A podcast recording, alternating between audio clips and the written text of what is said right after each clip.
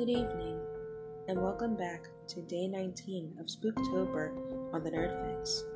This is your host, Jade, giving you another two scary creepypasta stories that'll send shivers down your spine. Whether or not you want to hear them is completely up to you, but for everyone else, sit back, relax, and get ready for your spooky fix.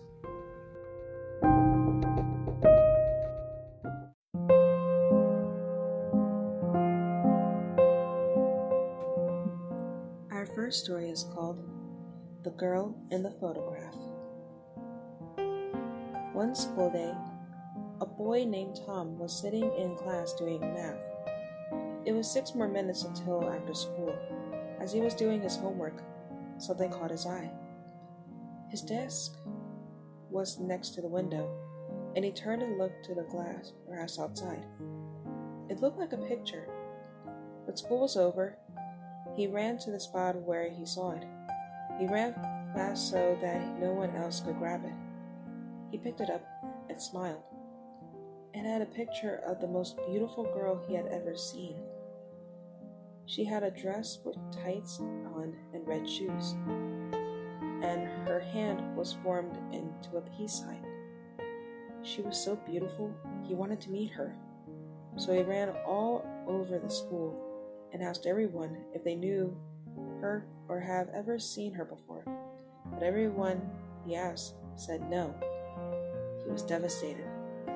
When he was home, he asked his older sister if she knew the girl. Unfortunately, she also said no. It was very late, so Tom walked up the stairs, placed the picture on his bedstand table, and went to sleep. In the middle of the night, Tom was awakened by a tap on his window. It was like a nail tapping. He got scared. After the tapping, he heard a giggle. He saw a shadow near his window, so he got up out of his bed, walked towards his window, opened it up, and followed the giggling. By the time he reached it, it was gone. The next day, again, he asked his neighbors if they knew her. Everybody said, "Sorry, no." When his mother came home, he even asked her if she knew her. She said, "No." He went to his room, placed the picture on his desk, and fell asleep. Once again, he was awakened by a tapping. He took the picture and followed the giggling. He walked across the road when suddenly he got hit by a car. He was dead with the picture in his hand. The driver got out of the car and tried to help him, but it was too late. Suddenly, he saw the picture and picked it up. He saw a cute girl holding up 3 fingers.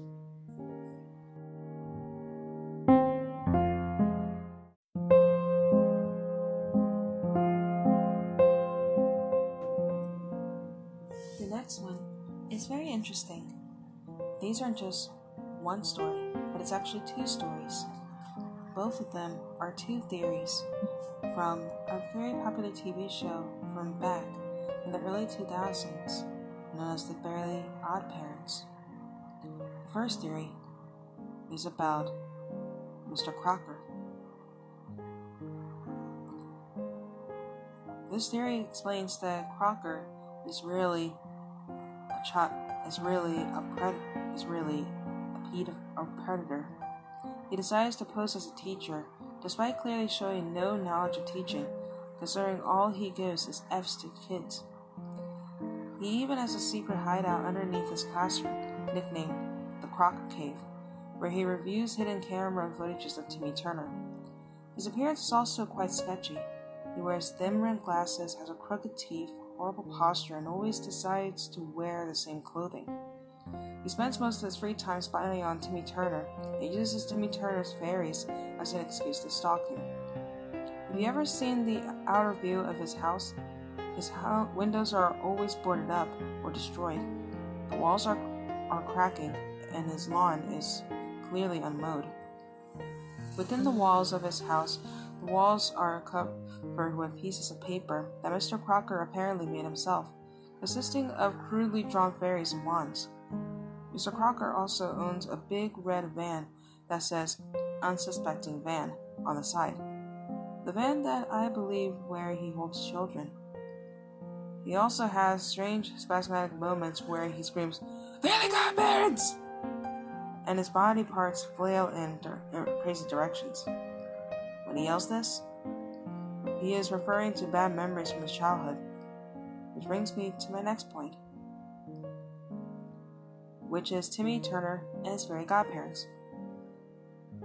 Now, Timmy is a 10-year-old social outcast, and Imagine's fairy godparents are there for him since he has no other friends. This is why, whenever anyone enters the room, the fairies instantly disappear or transform into random objects within the room.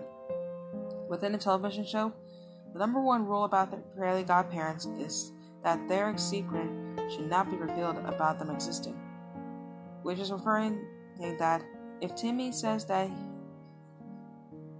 he has these fairy godparents, his parents may try to seek therapeutic help to cure him of these imaginary friends and hallucinations.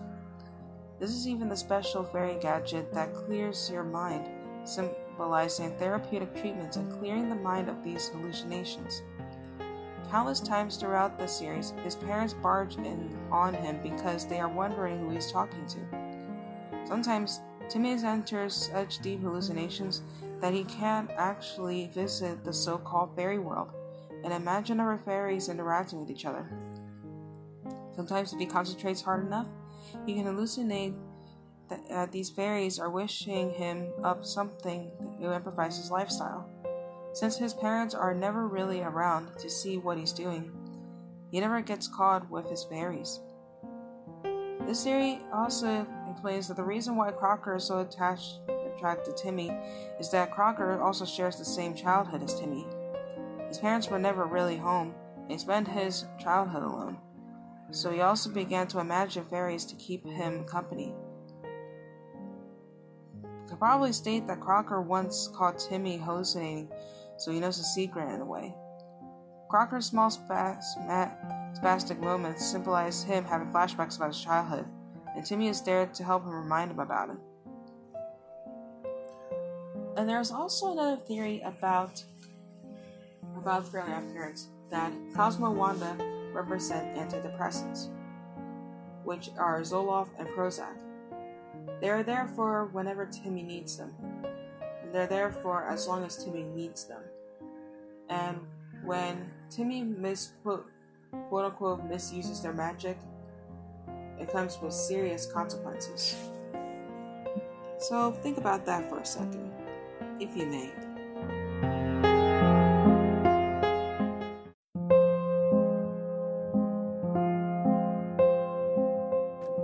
And those were two interesting creepypasta stories, and some theories to be added in as well to the mix.